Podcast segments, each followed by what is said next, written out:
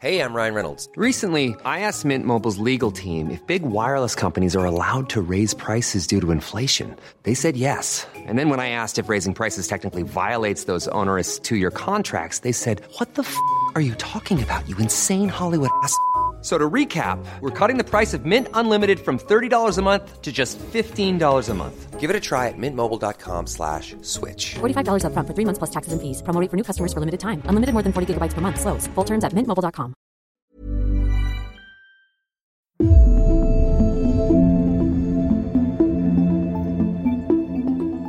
You're listening to the Irish Times Women's Podcast. I'm Kathy Sheridan. Later on, our co producer Jennifer Ryan will be joining me to speak about a very inspiring octogenarian who, after breaking her neck just over a year ago, realised she had unfinished business and is this weekend holding her first ever exhibition. First, though, Roisin Ingle is here. Roisin, Yes. You went to a very unusual opera. I know. I tell you, I don't go to operas, and most operas, if I've ever been to them, I tend to leave at half time, and that's how bad I am that I call it half time instead of the interval. I'm just, I'm a refusenik when it comes to operas. Um, but recently, my partner Johnny has discovered late in life or in middle age some new love of opera. And so he's been to Aida and he's been to Bluebeard's Castle and he, he's finding it all very moving. So when I got an invitation to this opera, I thought, Normally, I would have said no opera, and I would have put up a big cross sign, "Get thee away from me." But I thought uh, Johnny would like that, so I decided to say yes, and I'm so glad I said yes.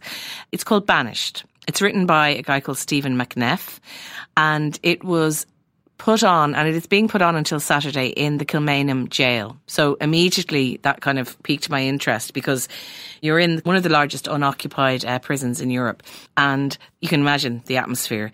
And it, the, the story of Banished is about these women who, towards the end of the 19th century, were sent off to Australia on these ships, and how these women under terrible circumstances, including all sorts of things like you can imagine violence from the from the um, crew of the ships and rape and just you know the the sort of lack of food and just the really difficult circumstances how they managed to survive. But the amazing thing about the opera is you know you're sitting in Kilmainham jail with all the cells all around you. The audience is on two sides, and they give you uh, blankets. Um, to have because it's quite cold in there. So you're sitting all kind of huddled up and the performance is happening right almost on top of you. They use all the things like the staircases, the balconies. There's an orchestra there playing in this really gloomily lit kind of amazing haunting so place. If, if if listeners could see me, they'd see you making this bare teeth emoji. really? Yes, because it sounds unspeakably bleak. Yeah, but you know what's really funny? I think for me, what was very uplifting about this was seeing these around 20 young women who form this ensemble cast. There's three or four male actors and they play the kind of quite, uh, you know, in some cases quite brutal figures in, in the opera. But these girls, these women were just fantastic. Not just at the singing, because obviously it's an opera, beautiful singing, but the way they embodied this. I mean, you really felt like you were on this ship with, with these women and, and the ensemble nature of it, the fact that there were so many different characters, but you still got to see the different people and who they were. And yes, it's very bleak. I mean, there, there was really hor- horrible scenes in it, but there's also a lot of black humor. And then it's just, it's just great to be at a thing where most of the people in the thing are women. It's just very unusual. And I, I loved that. It's a really bleak subject matter, but I think, I suppose when you go back into women's history, a lot of it is quite grim, unfortunately. And that's the nature of it. But uh, anyway, it was great because the uh, president was going because it was the premiere, and I think it was the world premiere of this of this opera. And uh, Michael D. Higgins arrived. We all had to get there a bit early so that we could be there before he came. And so in Michael D. comes with Sabina Higgins, and a lovely moment was uh, all of a sudden the cast who were hidden away, you couldn't see them, started to sing Amhrán na bhFiann in their beautiful operatic voices while Michael D and we all stood there Spontaneously. well, that was obviously arranged, but it was unexpected. And I think just hearing the um, anthem in Kilmainham jail, like sung in Oh, such an exquisite way, was also added to the whole magic Oh, of yes, the evening. can imagine so I don't know if all yeah. the tickets are sold out, but I think if, if, if it sounds like something, I mean, I know Kathy, you were saying it's too bleak, but it No, really not was too bleak. No, no, no. You're, you're winning me around a little bit. If somebody wants to go and see this, who Yeah. did, who did they do? They ring Kilmainham? tickets it's no, it's it's on. It's on. If you Google banished opera, and it's the Royal Irish Academy of Music, where the women, I must give them a shout out because the music came from them and the singers, and they were just fantastic, Kathy. And it just gives you like there's so much talent, and I suppose in operatic terms, it wouldn't be something I'd be too familiar with. But seeing these twenty extraordinarily talented women was just really wonderful. So. And actually, that building for the building alone. I hadn't been I there for is years as well, Kathy. So Yes. it really made me It's think. So I better go back there for a proper tour and bring the Yes. kids and all that kind of thing. Yes. 'Cause it's, on, it's. I think it's one of our most visited um, sites. It Actually, is. tourism. It is. It is. And So I just needed to give a shout out to Banish the Opera by Stephen McLeod. All right, here's to Banished. Yes, Not so good. bleak in many ways. and very blackly humorous in some ways too. Actually, I said to the writer as I worked out because I reckoned it was him. I said it's actually funnier than I would have thought, and he said, "Oh, you got the jokes. He's English. You you got the jokes, did you?" And I said, "Yeah, I think I got the jokes." You know, because it's hard. And also the other thing is, most operas you imagine them all being sung in different languages, Italian, French, or whatever. This is all in English, so I liked that. It's Very good. Did Johnny enjoy it? Johnny did it up to enjoy his it, yeah. very high standards? Yeah, exactly. The opera buff. Now, a phenomenon of the week. yes. Good news from a marketing campaign for a change. I think so. You know, they did a good thing because we're often on this podcast giving out about various people, if we're not mentioning any names, Hunky Dory. Do you remember that horrible one? But anyway. Um, Gillette have come up with this marketing campaign. You know, you know the famous Gillette ads of we would have watched all those years. Best The a be- man can get. I wasn't going to attempt it because, but thank you very much. The best a man can get. They've kind of subverted that, and they're asking the question: Is this the best a man can get? And I think this video, it's a two or three minute video. It's directed by a woman, and it involves all the kind of Me Too stuff and various montages of all those things, and it's posing the question of can men do better and showing ways in which men's behaviour is really important in terms of role modelling for younger people coming up, younger men, and how isn't it a good idea if we all try and behave better? And it caused war, Kathy. It did, and I'm trying to work out why. I mean, just to quote a few lines from it, we believe in the best in men. To say the right thing, to act the right way. Some already are, which is acknowledging there are good men out there, in ways big and small. Men need to hold other men accountable. Some do, but not enough. Making the same old excuses. Boys will be boys, this gallery of men say. Yeah, there's that barbecue scene where they're all standing in front of the barbecues because obviously only men barbecue. That's you know. Because the boys watching today are the men of tomorrow. Now, I cannot for the life of me see a thing wrong with that. Well, I think if we had Piers Morgan on the phone, he'd tell us what's wrong with it. I think. Well, he did, didn't he? He did tell us, and some other uh, Piers Morgan heads in Ireland also told us. Roisin, what are they telling us? Well, they're saying the that this demonises men and makes out that maleness is a bad thing inherently, that, that being a man. But it's not, because as you clearly said, that's not what they're saying at all. All they're saying is, you know, and lots of men have come out in fairness and said, this is ridiculous. You must be very sensitive if someone's saying maybe we can improve things to be taking it so, uh, to being so defensive about it. Um, I don't know. People are maybe snowflakes. I don't know. They, they use that word a lot, these people. I think they're being quite snowflakey about it. yeah, much older snowflakes. Yeah. Let's just take this out of the millennial category and into the what, 40s, 50s kind of snowflakes? Yeah, we had a piece by Finian Murphy um, online yesterday about, about it, and he was talking about how this is a really good conversation, and to take t- the fact that it's got so much attention, even if some of it was from people really throwing their. I saw last night on Twitter some people throwing their Gillette razors and down the toilet, and then there was a lot of funny responses by people like, "Oh, that'll be your plumber." When you're ringing up your plumber saying, "What did you do?" Well, I threw my shaver my shaver down the toilet. So there's a lot of a no no more Gillette for me type of behaviour going on. Um, but we had a piece by Finian Murphy, and Finian was just saying it's really good, important for men and for women that we have this conversation. It can only be good if we talk about it because the the narrow definitions of maleness that we've been used to over the years have not served us necessarily because as we know there are all types of men all types of women and we should all be allowed to express ourselves in various different ways and we shouldn't be pigeonholed this is what a man does this is what a woman does and that's all that this is trying to kind of promote And it's encouraging men to step in in the most gentle ways. Yeah. Actually, as, a- as, a, as a video, it is marvellous and that it, that encompasses so many nuances in, in a couple of minutes, basically.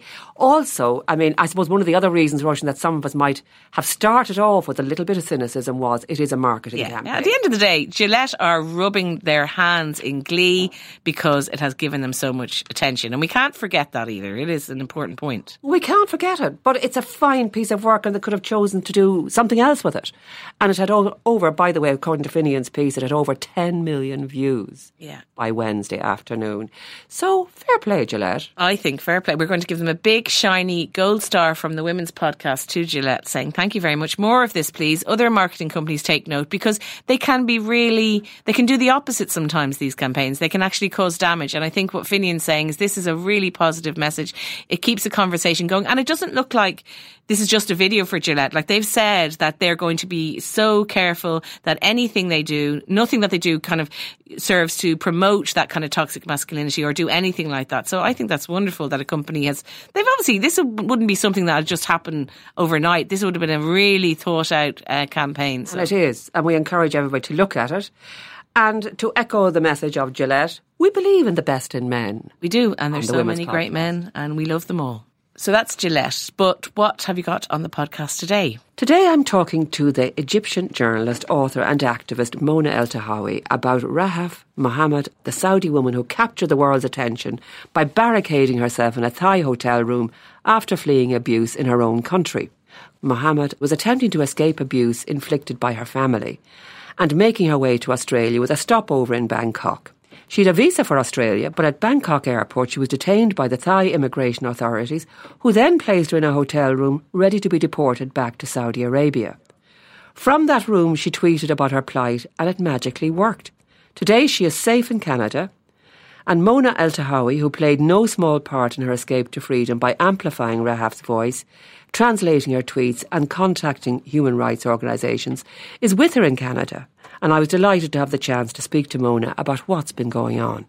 Mona, we'll, we'll go straight into it because I, I'll try not to keep you too long. But can you tell us something about Rahaf Mohammed and why that story has become so iconic for women around the world? I think the wonderful thing about Rahaf is that here is this 18 year old woman who is mature, you know, way beyond her years, who knew exactly what she wanted. I mean, when I met her, and she's said this in interviews before, um, she said that she has been planning to escape and seek asylum since she was 16 because she wanted to be free. She wanted to live independently and freely and demanded to be treated with the dignity and respect that she deserved as a woman. And that is a revolutionary statement for a young woman anywhere across the world to make, let alone in one of the most conservative, one of the most extremely patriarchal societies in the world, which is her country of birth, Saudi Arabia.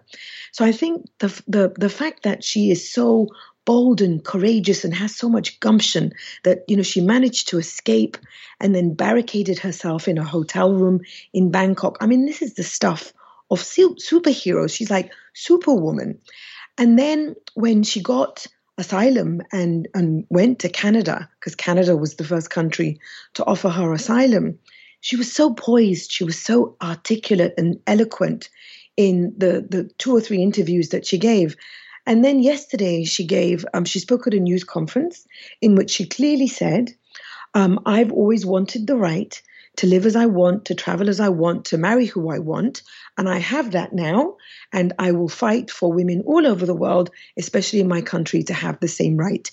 Thank you. Please leave me to lead my life now as an ordinary young woman. Goodbye. Wow. She's a true revolutionary. Good for Rahaf. Now, as you say, Mona, she's only 18. She wasn't just fleeing from a system that was kind of oppressive. As she talks about having been beaten by her mother and her brother and living under Saudi Arabia's guardianship system. Can you tell us a bit about the, the, the, the restrictions involved in the guardianship system? Yes, I think the other reason that um, Rahaf's story is so important is that what she went through is a microcosm of what all Saudi women go through. And she has forced onto the global consciousness this realization by the world finally of like, you know, they do what to women in Saudi Arabia? Now, I moved there as a teenager with my family and I've spent many years there. So I'm very familiar with that system. And I call the guardianship system a form of gender apartheid. South Africa, under racial apartheid, of course, was considered a pariah state that was boycotted as it should have been, you know, by by the entire world. And Saudi Arabia, unlike the racial apartheid of South Africa, imposes a form of gender apartheid by which, through the guardianship laws, um, male guardians basically control almost every aspect of a woman's life. A woman needs a male guardian's permission to issue a passport, to travel, to marry, to leave prison, to, in many instances, um, to work, to get health care. I mean, it, it's it renders a woman a perpetual minor her entire life. So, what Rahaf went through is just a reminder of what so many other Saudi women Uh, go through. And I think to give it an even more sinister spin, for generations now, Saudi feminists and women's rights activists have been fighting to dismantle the guardianship system. And now we have this new ruler in Saudi Arabia, the Saudi Crown Prince Mohammed bin Salman, who has fooled the world by this persona of the emancipator of women. So now we have to ask what has he emancipated them from if women are running away and seeking asylum? And also, why in May of last year did he crack down on feminists and send to prison where they have been tortured more than a dozen feminists and women's rights activists who've been fighting to end guardianship laws. So I think Rahaf's story is poignant and moving, but she forces the world to ask what is happening to women in Saudi Arabia. And Mona, just just dwelling on that for a moment. I mean, one of the most the most paradoxical things about that publicity around women being allowed to drive, say, in Saudi Arabia, at the same time we know that the women who had begun that campaign were locked up. How is that explained internally to, to Saudi Arabians? Yes, exactly. Those are exactly the activists and feminists that were subjected to an unprecedented crackdown on feminists in that country. And, and the Crown Prince ordered the detention of three generations of feminists. Just to give you an idea of how long Saudi women have been fighting, the world often asks, well, where are the Saudi feminists? They're there. They're now in prison. And the excuse that the Saudi regime gave, even though these activists have never been charged with anything and they have never been put on trial, and we're now hearing they've been subjected to awful forms of torture. One of them has been subjected to waterboarding, which is a form of torture usually associated with terrorism suspects. So this you know, tells you that for the Saudi regime, feminism is a form of terrorism. And that's exactly what the regime has used an ex- as an excuse for the crackdown. They have plastered the photographs of these imprisoned and tortured activists in Saudi media and they've called them traitors. They have accused them of working with foreign enemies, which is usually code for working with Qatar, with which Saudi Arabia has had now a two or three year dispute. So it's basically smearing of these activists and a rumor campaign, but no charges and no trial. And if you ask me why they were detained, my answer is that the Crown Prince wanted to send a very clear message that activism, which is what these feminists and women's rights activists had been engaged in for decades to lift the driving ban and the guardianship system, he wanted to say activism doesn't work. You don't get rights by activism. You get rights because I give them to you. It's outrageous. Um, Mona, getting back to Rahaf, uh, can we talk a little bit about how she escaped um, and, and why she has become such a global news story? Uh, she was in Thailand. Uh, she had been on a trip to Kuwait with her family and she fled onto a flight to Bangkok on January 5th saying she intended to take a connecting flight to Australia and had an Australian visa. Now, can you take up the story from there? Yes, I think it's also important to mention that the reason she was able to go to Bangkok from Kuwait is that Kuwait is one of the few countries in that Gulf region where women don't need a male guardian's permission to leave the country. So that worked to her advantage. When she got to Bangkok, and this is actually quite sadly very common. The Saudi authorities, because her family had alerted them, um, told the Thai authorities that there was a, a young Saudi woman basically on the loose. And a representative of the Saudi embassy met Rahaf at Bangkok airport and confiscated her ID and her ticket onward to Australia. And the Thai authorities cancelled her visa to Thailand. And so she was told that you will be forcibly repatriated to Kuwait, where she would then be taken back, or forcibly deported rather, to Kuwait, where she would then be repatriated to Saudi Arabia. Can I just stop so you there for a moment, Mona? What is the relationship between Saudi Arabia and Thailand? Why did Thailand think they had the authority to do this? Well, the Saudi royal family has a lot of connections with governments around the world, and I'm guessing because Thailand is also under a monarchy. Thailand has a monarchy, but it's also under military rule. Um, the Saudi authorities have very good relationships with many of the of the regimes in Southeast Asia because there's a lot of tourism and there's a, there's a lot of business and there are also a lot of expat workers from that part of the world who need contracts to work in Saudi Arabia. And there's a particular there was one case in 2017 that was a horrific example of exactly the kind of pull that Saudi Arabia has with those Southeast Asian countries when another young Saudi woman uh, called Dina Ali tried to escape again via Kuwait, again onward to Australia to seek asylum, but via Manila airport in the Philippines. And again, the Saudi authorities contacted the Filipino authorities. They stopped Dina Ali at the airport. They detained her until two of her uncles arrived, beat her, taped her mouth shut, bound her arms and legs together, and dragged her onto a plane back home. Now, this awful scenario from 2017 was paramount on our minds when we were trying to help Rahaf, um, you know, 10 days ago. Everyone was saying, please help Rahaf. Don't let her turn into another Dina Ali. So it's clear the Saudi authorities have clout with those regimes. And then after Rahaf was taken into the supervision of the United Nations High Commission for Refugees. How now? Tell me before we get to that point, mm. what happened uh, between? So the Thais uh, cancelled her visa, um, yes. and then what happened? Tell us what happened, Mona. And then she was told that you will be forcibly deported on a plane to Kuwait. I think it was like five hours later and they put her in a hotel room, an airport hotel room, to await this forcible deportation. And this incredibly courageous and resourceful young woman barricaded herself into this hotel room, in, into her hotel room, and she began tweeting and she began posting videos of herself, saying, "I'm a young Saudi woman. My life is under threat. If they take me back to Saudi Arabia, I will be killed." help me escape. I'm claiming asylum. I am I want refugee status. I want the UNHCR to come and see me. So all she had at that point was Twitter. All she had was her smartphone and Twitter, and only 24 followers on Twitter. Now, thanks to her incredible network of Saudi friends and feminists who sent out the alarm, one of them wrote to me and she said, Mona, please pay attention to this young woman at Bangkok airport. And so I began to translate her tweets into English and I put them in a Twitter thread and you know sent out amplified her voice to my audience and then I contacted um, activists at various human rights groups that I knew, Amnesty Human Rights Watch. I contacted some journalists that I knew, but all night long, it was my night, but it was early morning for her because of the time difference. I was just translating as often as I could. I was in touch with her by private message on Twitter, and I was subti- subtitling some of the videos that she was making in Arabic.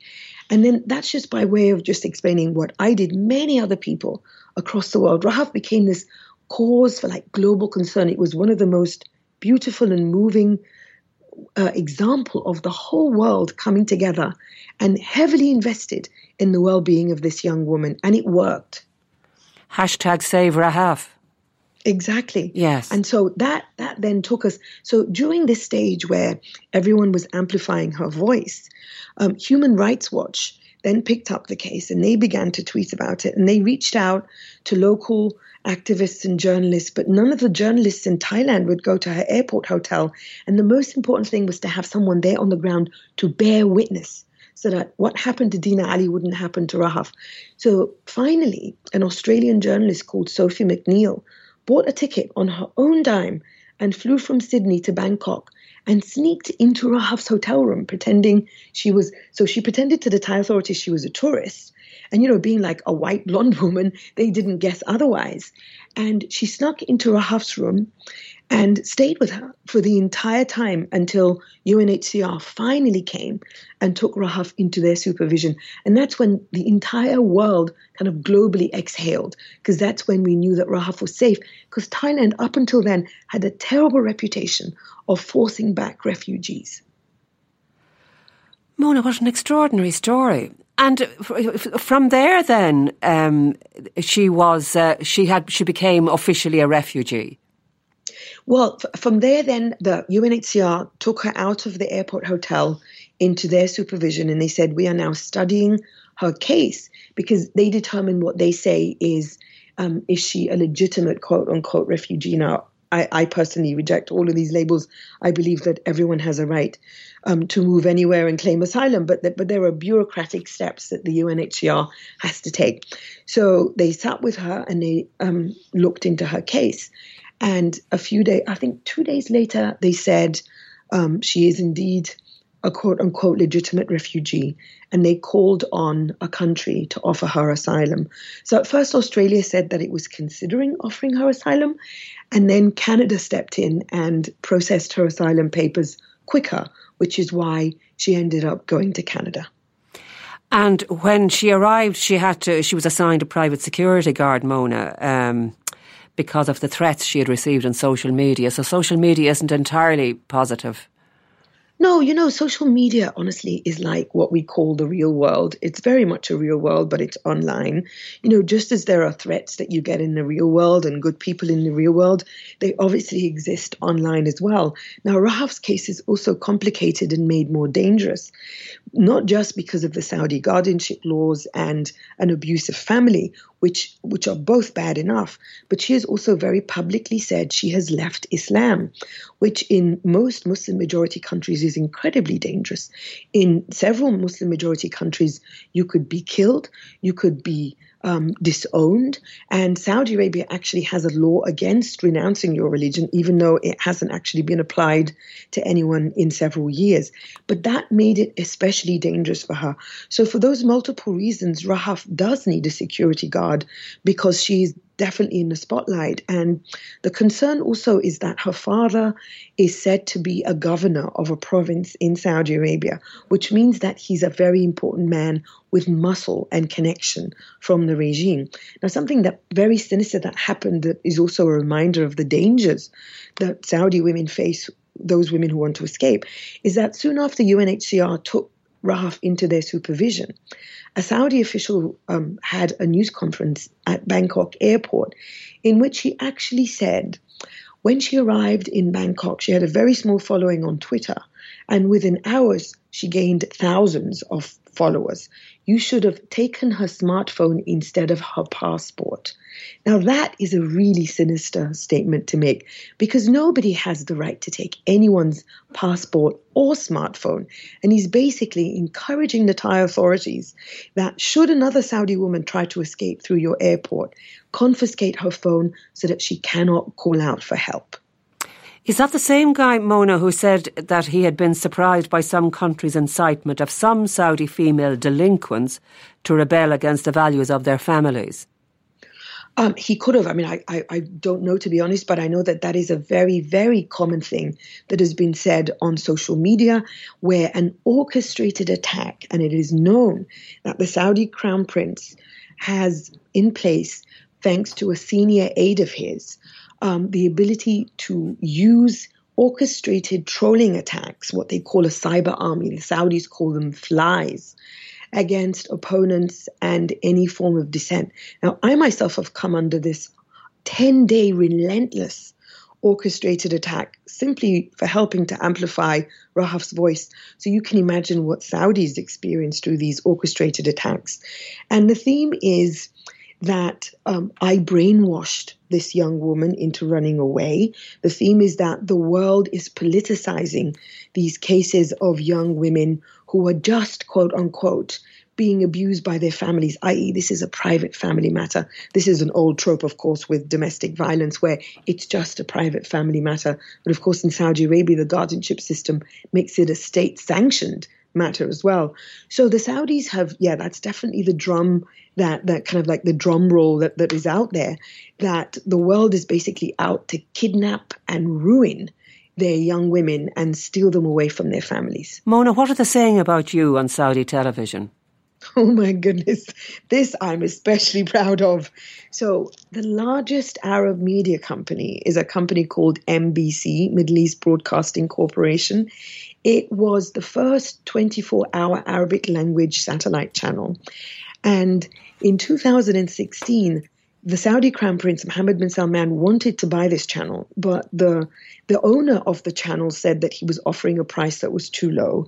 And very soon after, the owner of this channel and several shareholders were taken into detention at the Ritz Carlton for 83 days, along with other opponents of the Saudi Crown Prince. And very soon after, it's believed that the Saudi Crown Prince just took the, the, the satellite channel for himself. So, this is by way of explaining that um, this channel, which had a report about Saudi women who are escaping, um, is definitely under regime control, specifically the control of the Saudi crown prince, who is the de facto leader. And two days ago, they had a news report in which they, they said, um, Mona Eltahawy, a woman who says she hates men and who has said she wants people to have sex on the street. Good Lord, is, did you ever say that? You know what? I don't mind claiming both of those things, but I have never actually said I want people to have sex on the street. But That's pretty liberal, Mona. It's a point of pride for me. so they, they are broadcasting to an incredibly massive, to millions of people who are audiences of this channel, that I basically brainwashed Rahaf into running away, and they're blaming me for her escape. So this was NBC two days ago. And then today I found out from the Associated Press correspondent who covers Saudi Arabia that one of their state sanctioned newspapers uh, has a report headlined The Pornographer Activist Who Welcomed Rahaf in Canada, colon, 12 facts about the red haired woman. And the pornographer activist with the red hair would be myself, of course. So it is incredible the kinds of things that they're saying about me. And I think I must be the most hated woman in Saudi Arabia. And I am proud, I tell you. Well, Mona, it's not your first brush with authority via social media either. I mean, you were in Tahrir Square uh, during the Arab Spring uh, and you used social media to get yourself out of trouble. I did. I wasn't actually there during the 18 days that toppled Hosni Mubarak, but later that year I was there during a, a very iconic protest against the military regime which took over Egypt until we had elections. And this was a five day protest in which at least 40 people were killed and 300 were injured, including myself. And Egyptian riot police during that protest, my friend of mine and I made it to the front lines. They beat me and broke my left arm and broke my right hand and sexually assaulted me and threatened me with gang rape.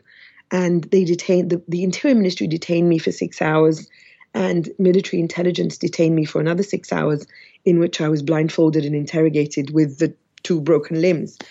And during my detention, I managed using the phone of an activist who had come in to try and strike a truce with the police to tweet out beaten, arrested interior ministry. And I was told afterwards that hashtag Free was trending within 15 minutes. Al Jazeera and The Guardian reported on my beating and detention, and the State Department wrote back to me and said, We hear you and we're working on this. So I understand the power of Twitter in galvanizing the world to help. And I often say that Twitter has saved my life twice because that was one time when I was beaten and detained by Egyptian authorities. And the second time was a year later in 2012 when I was arrested in the New York subway for spray painting over a racist ad. And I was in police detention in New York City for 24 hours. And the next morning, when I was arraigned, um, a, a, a, lawyer came to represent me, a man called Stanley Cohen. And he said to me, Listen, I don't know who you are, but the Occupy movement sent me 200 people from the Occupy movement last night, told me, You have to go represent Mona. And he represented me pro bono for two years until the, the judge in charge of my case dropped the charges in the interests of justice. So I'm a massive fan of Twitter and the way it galvanizes the world to help. And Mona, you're in the middle of a book. I gather we've we've interrupted an all nighter. Uh, you're hitting the last few chapters of it, the last chapter of it. What is the book about? Yeah, I'm actually right. I'm I'm like in the middle of the last chapter, so it, I'm almost there. The book is called "The Seven Necessary Sins for Women and Girls," and I call it my Molotov cocktail to be thrown at the patriarchy. And what the book is about is all the things that women and girls are not supposed to want to do or to be. And the seven sins are anger, attention, profanity, ambition, power, violence, and lust. And each chapter is about one of those sins. And I talk about the importance of those. They're obviously not sins, I think they're great things, but I'm playing on the seven deadly sins, obviously. And I talk about the importance of women and girls assuming and taking all those things as the way to defy, disobey, and disrupt patriarchy, which I call feminism in 3D. Mona, I can't let you go without asking you about the Princess Latifa story and Mary mm. Robinson's role in that. Um, have, have, you some particular insight into this, and and um, how is the young woman, and what's your take on it?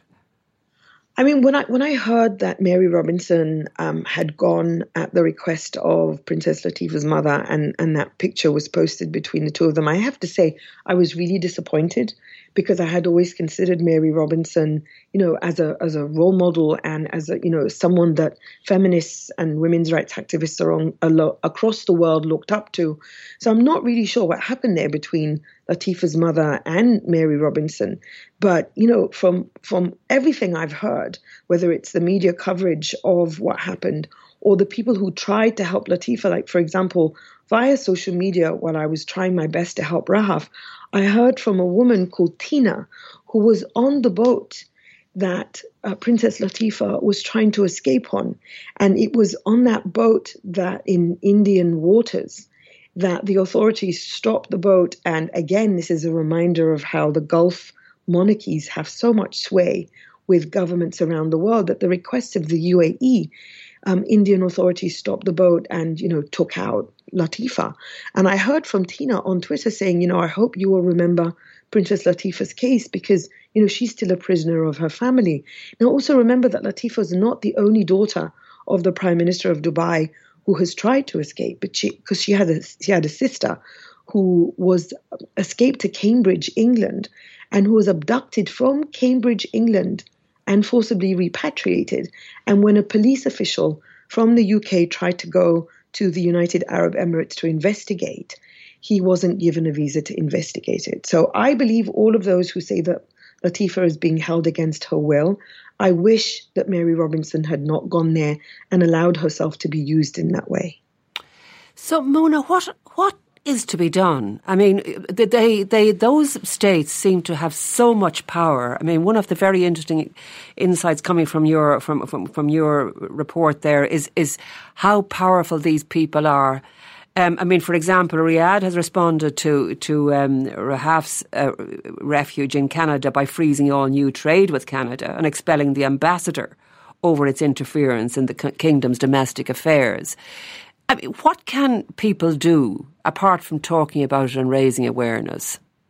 Well, the Saudis had already done that to Canada last year. It was before Rahaf's case. This is why the Saudis are now accusing many people, specifically Canada and myself, as you know, the feminist who encourages sex in the street. But that report that that said I had said that um, also accused Canada of politicizing Rahaf's case because last summer, the Canadian foreign minister, who was seen you know, with Rahaf when Rahaf arrived in Toronto, the Canadian foreign minister tweeted that Saudi Arabia must immediately release the women's rights activists that we'd spoken of earlier who has who have been detained by the Saudi crown prince and who have been tortured. So when Can- when the Canadian foreign minister made that statement, the Saudis expelled the Canadian ambassador, um, suspended all business and trade with Saudi Arabia, um, ended the scholarships of around 7,000 Saudi students in Canadian universities and also called back home Saudi doctors who were training in, in Canadian hospitals. So relationship, the relations between Saudi Arabia and Canada were, were terrible to begin with. Now that Canada has given asylum to Rahaf, they're, they're, they're even worse if that's possible. So I think, you know, I really think we need to start talking about the Saudi regime in ways that emphasize just how bad it is. So we have to start saying things like it imposes gender apartheid in the way that we talked about racial apartheid in Saudi Arabia. The fact that it killed a journalist, a Saudi journalist called Jamal Khashoggi, in the Saudi consulate in Turkey in October, you know, it, we also have to start talking about it being murderous. The fact that it's it's torturing um, human rights and women's rights activists, and it has jailed so many dissidents. We have to start talking about it as a country that um, crushes dissent in the same way that the Soviet Union did. Instead of using gulags that the Soviet Union did, they're using their massive prison system. And we have to also start talking about the way that it has used its money to basically silence the Arab media and use it as propaganda tools. So when you look at all of those things and you add on top of it to religion, because Saudi Arabia is home to the two holiest sites for Muslims, we also then have to push Muslim countries into standing up to the Saudis and demanding that those two holy sites become international cities so that the Saudi Arabians don't use them to manipulate Muslim countries into silence over their human rights abuses. Western governments must stop selling weapons to, to this murderous and regime that tortures people and that imposes gender apartheid. And the Western media must stop tiptoeing around this regime. Start calling it for what it is gender apartheid and a form of terrorism among anyone who dissents. I suppose what all this is saying in the end, Mona, is what an extraordinary young woman Rahaf Mohammed is. How is she doing, do you know?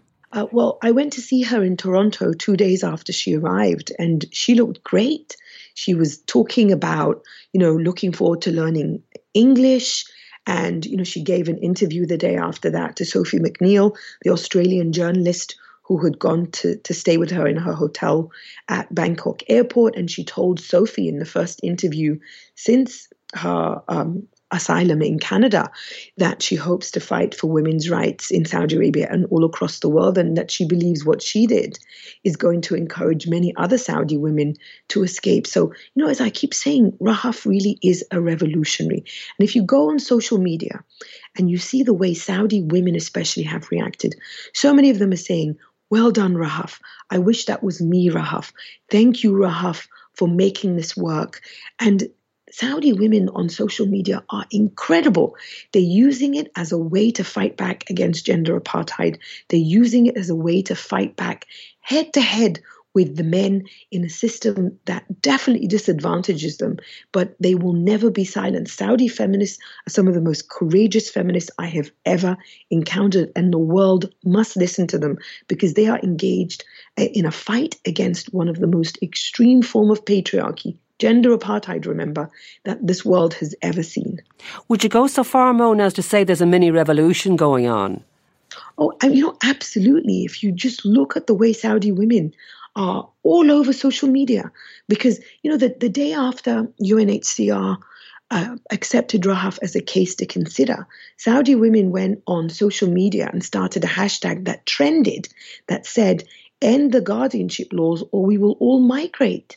I mean, they're out there, you know, settings for 919 days.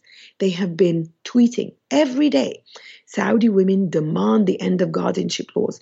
So, this use of social media is really important because in authoritarian states like Saudi Arabia and so many of others around the world, where you don't have access to mainstream media or the political institutions, when you go on social media and you express yourself, that is a form of revolution because you're saying I count.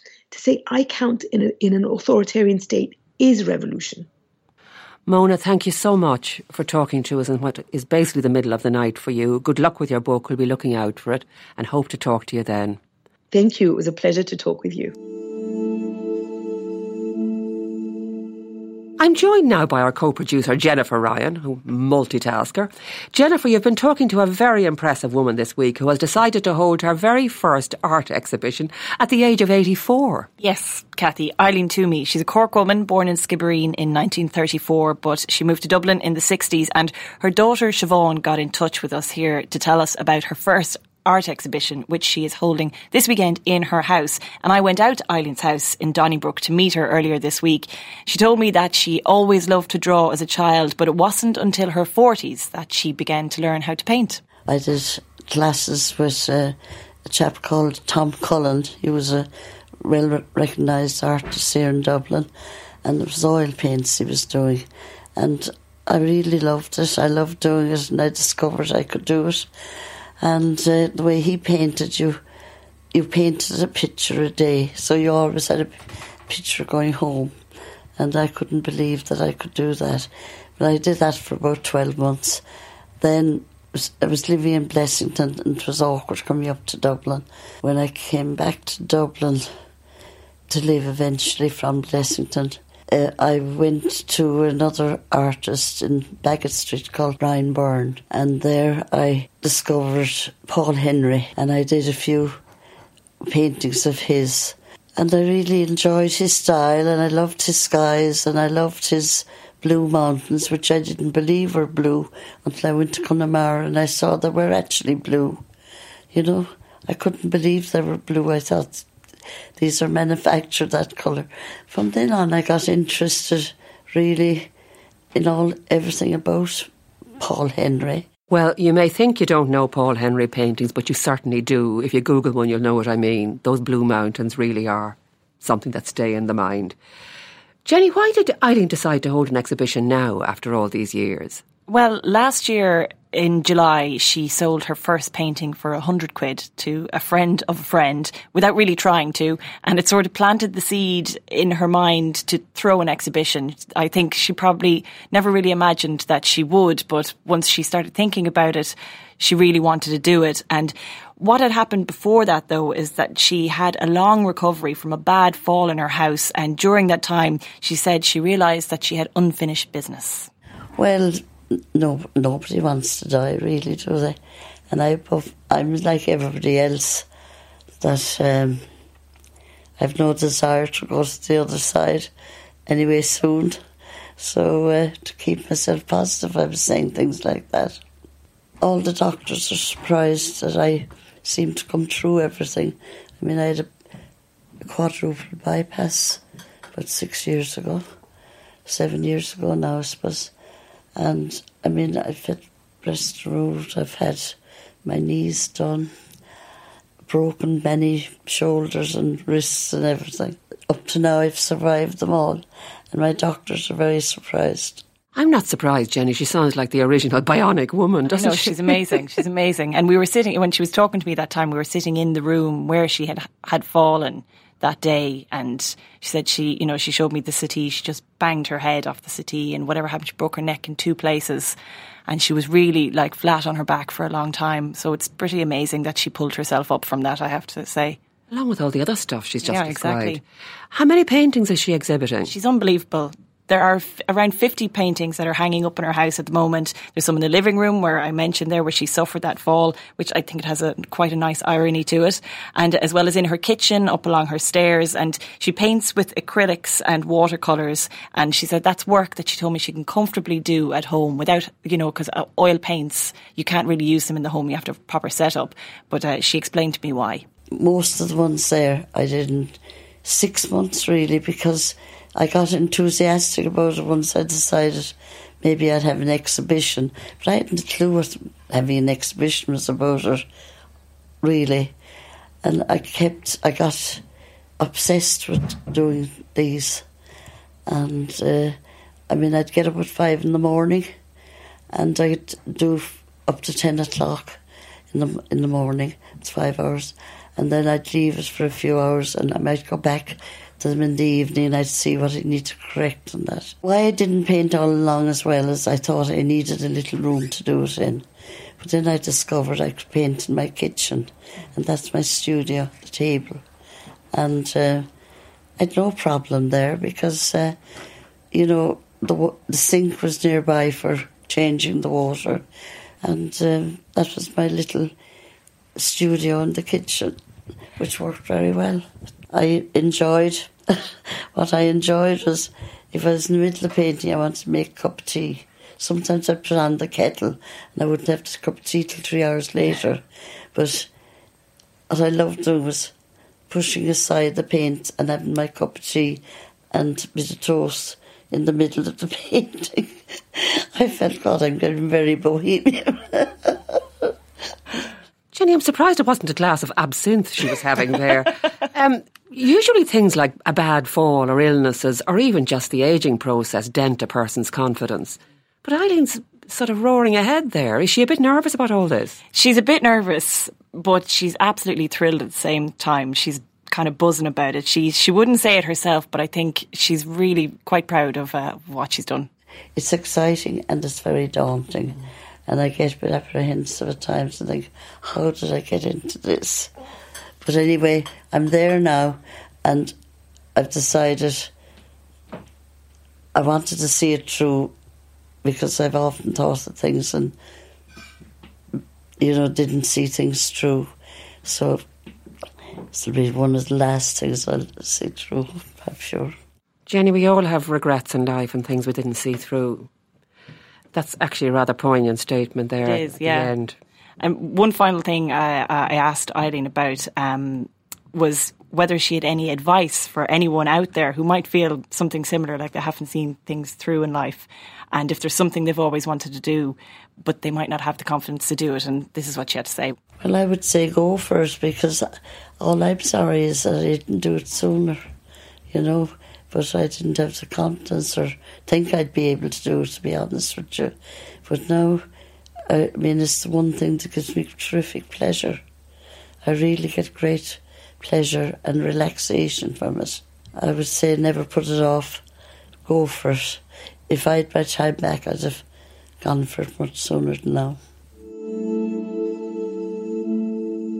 Well, that's it for today. And Eileen Twomey is one of the most inspirational people I've heard on here for a while. The very best of luck to her with her exhibition this weekend. Also, thanks very much to Mona Eltahawy for speaking to me earlier. And we wish Rahaf peace and happiness for her future, as indeed to all the women on the show today and to everyone who's listening to us. Remember, you can subscribe to us wherever you get your podcasts, and you can always find us on irishtimes.com with lots of other good shows like Worldview and Inside Politics. You can get in touch with us on Twitter and Facebook at IT Women's Podcast or email us on the Women's Podcast at irishtimes.com. The Women's Podcast is produced by Roisin Ingle and Jennifer Ryan, with JJ Vernon on sound. I'm Kathy Sheridan, and until next time, thanks for listening.